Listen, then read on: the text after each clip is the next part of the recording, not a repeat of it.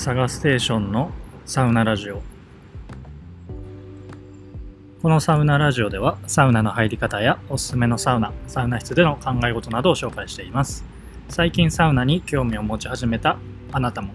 ベテランサウナーのあなたも忙しい毎日を忘れてだんだんサウナに行きたくなってくるかもしれないポッドキャストです。どうぞ今回も最後までお付き合いください。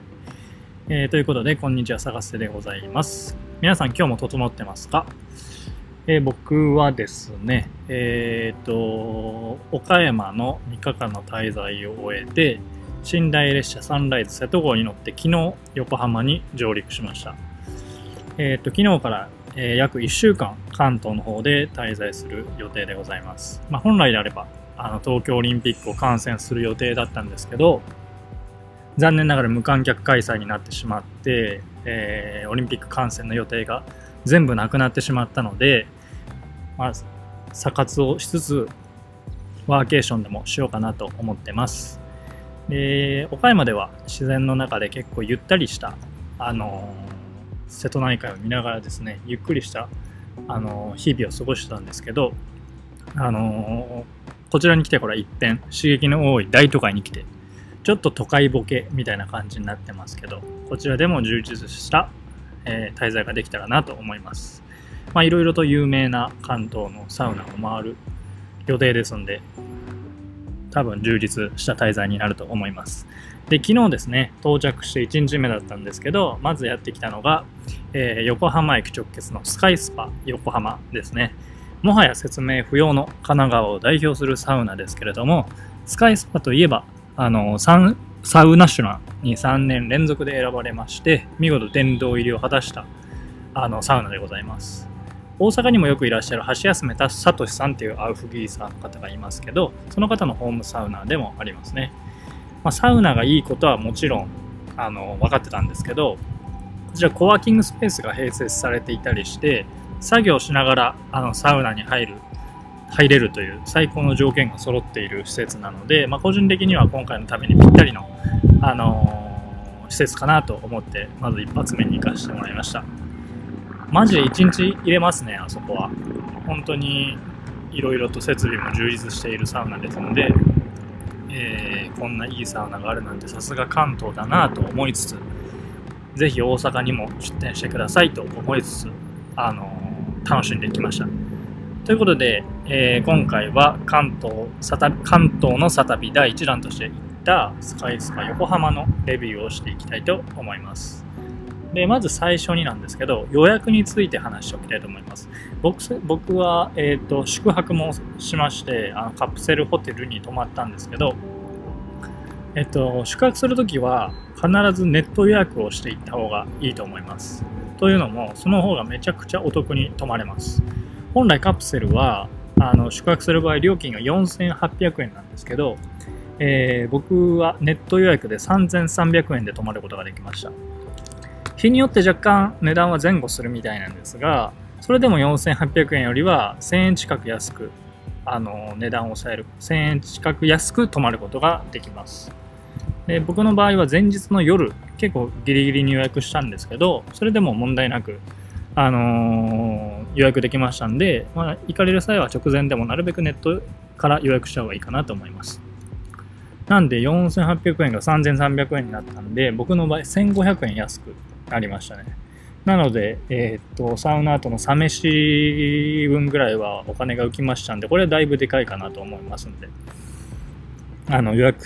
泊まる場合はね、予約される際はネット予約をした方がいいと思います。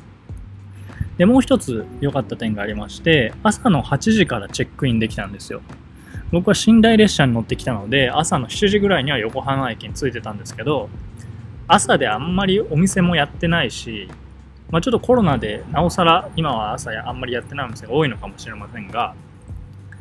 なおかつ慣れない地で、いまいち時間の潰し方が難しくて困るんですよね。で、大体の宿っていうのは14時とか15時とか16時とかその辺の夕方あたり、昼過ぎぐらいのチェックインところが多いと思うんですけど、8時から入るすごい助かりましたね。ただ、あの、カプセルに入るのは、まあ、掃除の時間とかの関係で14時からということだったんですけど、まあ、それでもあのスパに入ったりあのリクライニングがある休憩所で休憩したりすることはできましたんで、まあ、時間を潰す必要はなくそこでゆったりできたんでとってもとっても満足でございます。はいそんな感じであのー、僕みたいにねもう一日ここにこもるぞっていう場合にはとっておきにとっておき とっておきというかうってつけだと思いますんであの8時から入れますんでぜひスカイスパいいと思います。はい。でそんな感じですね予約に関しては。で、えー、お値段、えー、サウナスパのあの泊まりなしのサウナスパの利用だけの場合は、えー、平日2450円同日祝は2600円ですね。これがフリータイムの値段です。で、あと2時間コースが2050円、1時間コースが1450円となってます。で僕は昨日は日曜日だったんで、本来なら2600円かかるはずだったんですけど、泊まりも合わせて3300円だったんで、そう考えると、今回の宿泊代は驚きの1泊700円ですね。横浜で700円で泊まれるって相当安くないですか？大体そのリクライニングで深夜料金とか払って寝るにしても700円以上すると思うんで普通のカプセルホテルに泊まれてこの値段なら相当破格だと思いますよ。はいまあ、これもそのネット予約のパワーだと思いますけどとにかくとにかくお得でした。こんなに安いんだったらねもう毎日泊まりたいぐらいですね。本当に。いや、羨ましいなスカイスパ。はい、てな感じで。値段はそんな感じになってます。で、あとアクセスですね。一応スカイスパの公式では、あの横浜駅直結っていう風に歌ってるんですけど、直結なのかな？直結の定義がよくわかんないですけど、ちょっと歩きましたね。隣のビルではないです。えっ、ー、と、大阪で例えると、大阪駅で例えると、えっ、ー、と、ルクアで、まあ、大阪駅直結だと思うんですよ。隣に立ってて、改札出てすぐ行けると思うんですけど、ルクアにあるというよりは、グランフロントにあるような感じですね。なんで、あの、ぴったり隣の建物っていうわけではなく、ちょっと離れてて、まあでも、あの一応、通路は繋がってるって感じですかね。なんで直結という歌い文句の割には、ちょっと歩きます。で、しかも都会の結構その駅の立体構造とかに慣れてない方は絶対迷うと思います。とりあえずですね、あの横浜のそごうがあるんですけど、そごうの横にあるスカイビルっていうところに行って、エレベーターで14階に上がれば着きます。結構看板とかはいろいろとあると思うんで、まあ、今だったらスマホであの地図ですぐ行けると思いますけど、スカイビルってとこに行けば行けます。で、これまたエレベーターもトラップがあって、エレベーターが A と B に分かれてるんですよ。そのエレベーターホールがあるんですけど、8機あって、えー、4機は A、4機は B みたいな感じで多分行き先が違うんですよね。で、スカイスパは A の方に乗って14階まで行くと行けます。なんで A の方が正解なんで、間違えて B の方に乗らないように、この辺も都会トラップが若干あるので、えー、慣れてない方は引っかからないようにという感じですね。まあでも、割とすぐです。ちょっと歩けば行けます。はい、そんな感じです。で、早速、8時にチェックインして、まあちょっと休憩したりして、あのー、いざ、浴室の方に行ったわけですけど、浴室はですね、思ったより狭かったです。まあそりゃそうかって感じなんですけどね、ビルで結構浴室以外の設備も整ってるんで、まあ、妥当っちゃ妥当な広さなのかもしれないですけど、やっぱスカイスパ、もう天下のスカイスパってすごい期待していったんで、あれって感じは確かにありました。思ったよりも狭いです。で、露天もなし。なんで外気浴はありませんでした。はい。えっ、ー、と、お風呂が4種類かな。えっ、ー、と、ジャグジーと、えー、寝湯とぬるま湯と炭酸泉。で、あと水風呂。これだけしかありません。なので、えっ、ー、と、そんなに広くないですね。はい。で、まあ、地上14階からの眺めはもう他では味わえないぐらいいいんですけど、この眺めを見ちゃうと、なおさら外気浴欲しかったなーって思っちゃいました。まあ、大東洋とかアムザとか大阪の有名なサウナでも、まあ、ビルの中にありますけど外気浴一応できるじゃないですか。特にアムザなんて外見ながら外気浴なんてできますけどこの14階からの眺めを外でなんかデッキとか作って、まあ、ビルの構造上今からそうするのは難しいのかもしれないですけどこの景色でデッキがあって外気浴できたら最高だなーなんて思っちゃいましたね。はい。でまあお風呂もあのー、すごく何て言うかデザインが洗練されてたりしてあとはあの眺めが良かったりそういう設計的な意味でもすごく綺麗な浴室でまあ狭いですけど十分あの圧倒される凄さはあるかなと思います。でこの中でも特に僕がお気に入りだったのが寝湯なんですけど、えーと、窓際で外の景色を眺めながらあの寝ることができるんですがあの銭湯とかの寝湯で金属のなんか丸い筒みたいな形状の枕があるとかあるじゃないですか。あの首を置くとちょっとひんやりするみたいなあの金属の枕みたいなあると思うんですけどそれがここは金金に冷えてました。多分あれ中で冷水とか流れてるんじゃないかなと思うんですけど他のところと比べても、まあ、金属なんで、まあ、ある程度冷たいのはわかるんですがもうキンキンキンキンに冷やしてあるみたいな感じ。それがすっごく、まあ、夏は特に気持ちよかったですね。こんなの初めてっていう感じで今まで入ってきたネ湯の中で一番良かったかもしれないです。それぐらいこのネ湯が僕はお気に入りでしたね。はい。で、まあ、ある程度お風呂も楽しんだ後にサウナに行くわけですけどもうサウナはさすが殿堂入り。めちゃくちゃすごかった。えっ、ー、とフィンランドサウナとテルマーレっていう、まあ、ミストサウナみたいなサウナが2つありまして、えー、フィンランドサウナが本当に最高でしたね。えーと、大きな窓があって、まあ、この横浜の港町を見ながらサウナに入ることができるんですけど、まあ、昼はもちろんあのその港町を見ることができて夜はまた打って変わって夜景を見ることができてこんなサウナ入ったことないっていう感じでしためちゃめちゃ綺麗ですはい、スカイスパっていうだけありますね。マジで空にいるような感じです。で、サウナ室もすごいこだわって、あのー、ちょっと僕のあれ、口で説明するのは多分分かりにくくなっちゃうと思うんで、ホームページの紹介文を読みますけど、本場フィンランド同様、えー、っと、壁に、えー、立ち枯れの木、ケロをベンチの背もたれ、ケロ、あ、えー、壁には、えー、ケロをベンチの背もたれには熱伝導率の低いアバチの木を使用。フィンランド人が好むと言われる90度前後に均一に保たれた室温とスタッフによるアウフグース、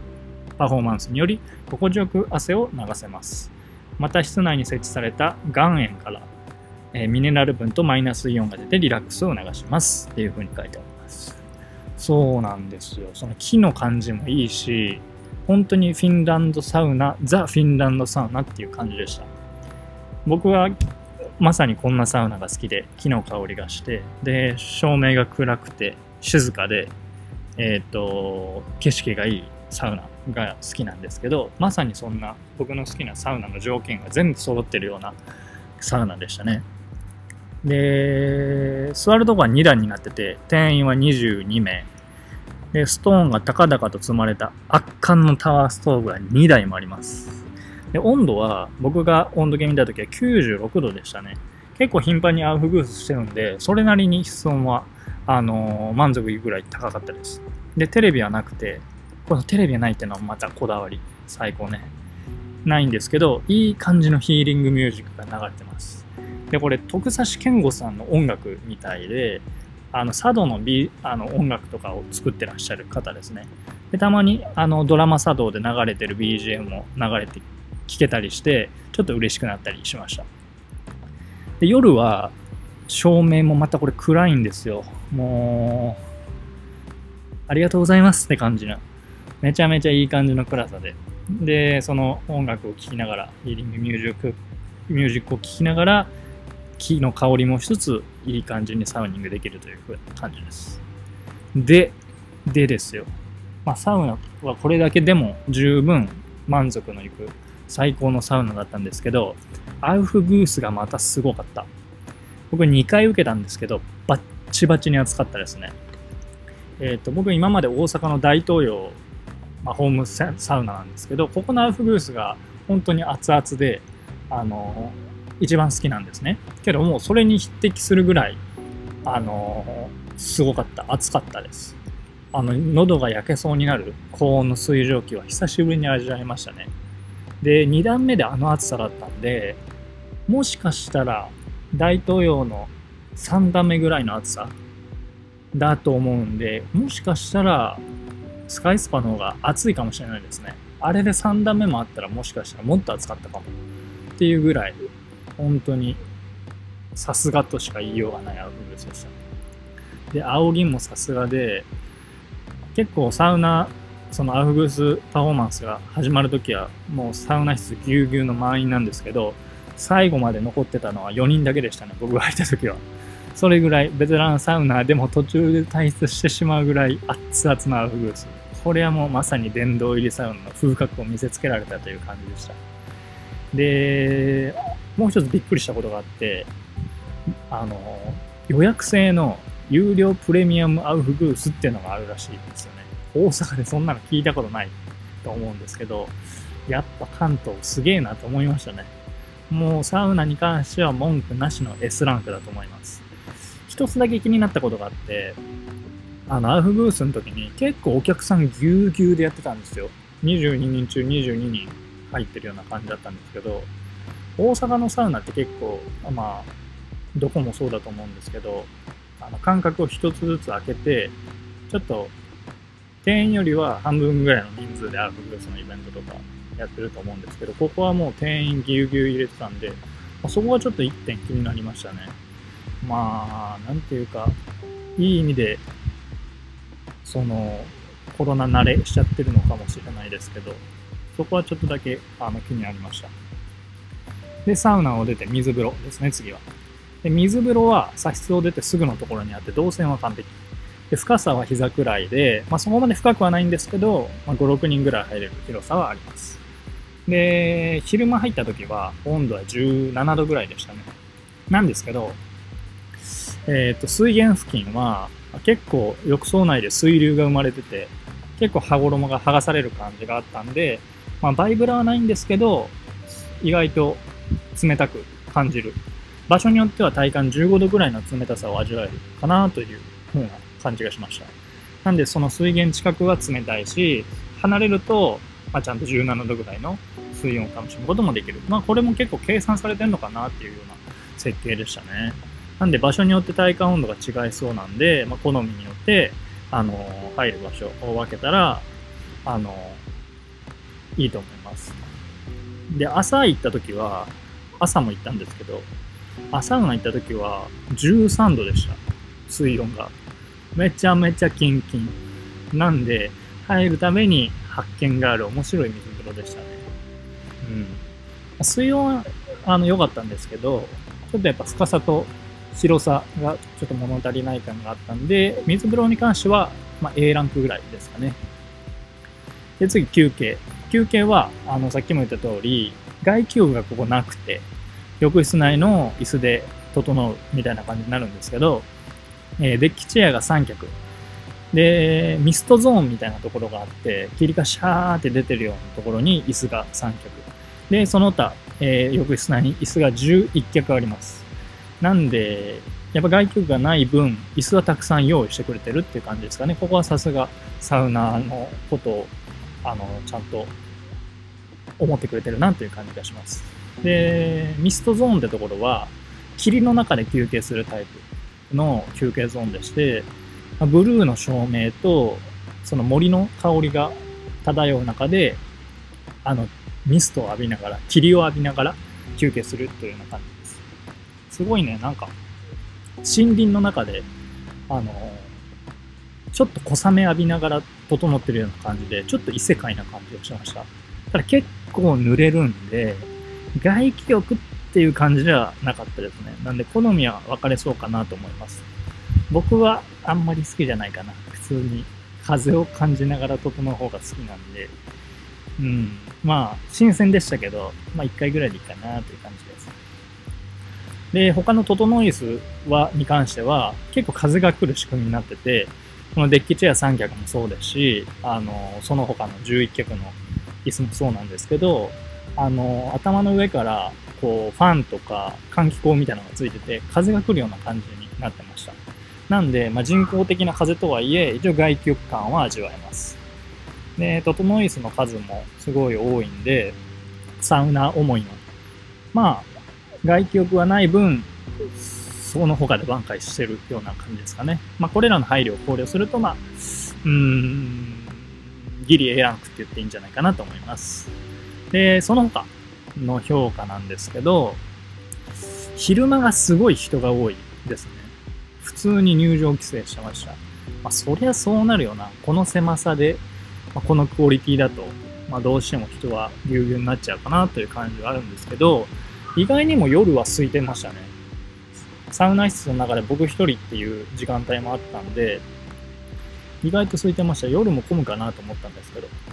だからまあ曜日にもよると思うんですけど、昼間はあの人が多いんで注意が必要かなと思います。金、土とかの夜はもしかしたら多いかもしれないです。はい。なので人が多いっていう欠点がまず一つ。あと、これは次いい点なんですけど、マナーがめちゃくちゃいい。あの、本当にベテランサウナーの集まりだなっていう感じがしました。まずですね、サウナのサウナハット率がめちゃくちゃ高い。めちゃくちゃ高い。例えば大阪の、ま、大東洋一番ベテランサウナ集まるところだと思うんですけど、そこでもサウナ室入ったら、多くても1人か2人じゃないですか。サウナハット被ってるのって。それぐらいだと思うんですけど、ここはもう本当に多い。サウナ室出たところに、そのサウナハットかけとくラックみたいなのがあるんですけど、僕が見たとき、8個ぐらいかかってましたよ。そんな光景見たことないと思って、本当にこう日本なのかって、マジでフィンランド来たんちゃうかと思いましたね。で、そのサウナハットの使用率からもわかる通り、本当にクロートの方がたくさんいて、とにかくお客さんの質が良すぎた。もう今までで一番マナー良かったんじゃないかな、ここが。あのー、まあ、なんていう、かけをしてから水風呂入るとか、あの、体拭いてからサウナに入るとか、そういう、もう当たり前のマナーはもちろんなんですけど、これできたらいいよねっていうマナーまでちゃんとしてて、一番驚いたのは、あの、桶に水を汲んで置いとくっていうマナーがあるんですけど、あの、なんていうかな、浴室のところとかに、こう、水を、お湯をこう汲めるように桶がたくさん置いてあると思うんですけど、あれが波でザブーンと落ちないように、重りとして水を、えっと、溜めた状態で置いとくっていうマナーが一応あるんですけど、ここのお客さんは8割ぐらいの人がそれやってましたね。もう、すごい。本当にすごい。こんなに、こうなんていうかマイナーなマナーまで浸透してるっていうのが本当にびっくりしました。大阪だとやってる人1割ぐらいだと思うんですけど、ここのお客さんはほとんどそれやってたんで、さすがっていう感じでしたね。はい。えー、まあ、あと最後にもう一個だけ、最後に一個だけ残念なところ言うと、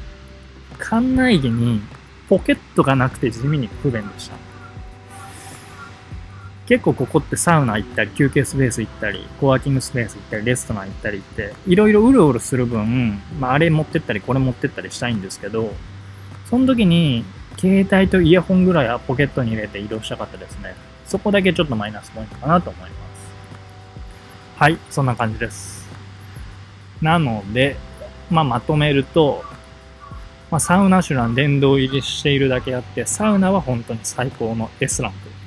眺望よし、雰囲気よし、で、温度もよし、で、アウフグースもよし。もうこの上ないぐらいサウナは最高。僕のお気に入りのサウナでした。で、水風呂もいい温度でしたし、まあ、休憩も外気浴がない分工夫が抜かりない感じで、まあ、狭いスペースなりにあのよくサウナ思いな工夫がたくさんされてるなという感じがしました。なんで、まあ、特化型というよりは、それぞれがそれなりの高得点を出してくるバランス型のサウナかなと思います。まあ、大東洋みたいな感じだと思います。あの、こういう施設は特に整い率が高いですね。水風呂がいいとかじゃなく、あの外気浴が素晴らしいとか、1点だけ集中してるっていうよりは、もうそれなりに全部が全部高得点なんで、あのー、整い率が高いっていう感じです。暑いサウナに冷たい水風呂に、あの、いい休憩なんで、うーん、だから、これだけいいとなおさら横になりたくなっちゃいますね。まあ、こればっかりはしょうがないんですけど。もしこれで外気浴できてたら、もうスーパーウルトラサウナだったと思いますね。マジで日本一狙えるんちゃうかってぐらい、本当に最高。あ、欲が出ちゃいますけど、もう十分すごいんですけどね、スカイスは。もう殿堂入りして当然というような、もう納得というような感じの最高のサウナでした。で、サウナ以外にもコワーキングスペースがあったり、レストランでは朝ビュッフェができたり、本当に一日いられる楽しさが充実してて、あのレベルの高さっていうのを、あの、本当に痛感させてもらいました。はい。ただ、ただっていうかね ラジオを撮るところはさすがになかったですね。さすがにないか。そういうおしゃべりブースみたいなのはさすがになかったですけど。はい。そんな感じで本当に素晴らしい、もうレベルが超高いスカイスパ横浜でございました。はい。ということで、今回はスカイスパの紹介させてもらったんですけど、もう本当に関東のサタビ一発目から大当たりっていう感じで大満足の一日でございました。で、今日はこの後、カルマルに行く予定ですので、こちらも本当に期待したいと思ってます。で今日から仕事という方もたくさんおられると思いますけど、連休明けでかなり、あの、やる気の方も元気の方も、あの、もしかしたらあんまりモチベーションが上がらないという方もたくさんおられるかと思いますので、ぜひサウナでね、疲れをとって、あの、これからも頑張っていきましょうということで、僕はまだまだサラリが続きます。すいません。働いてる皆さん、楽しんでいきたいと思います。それでは皆さん、良い整いを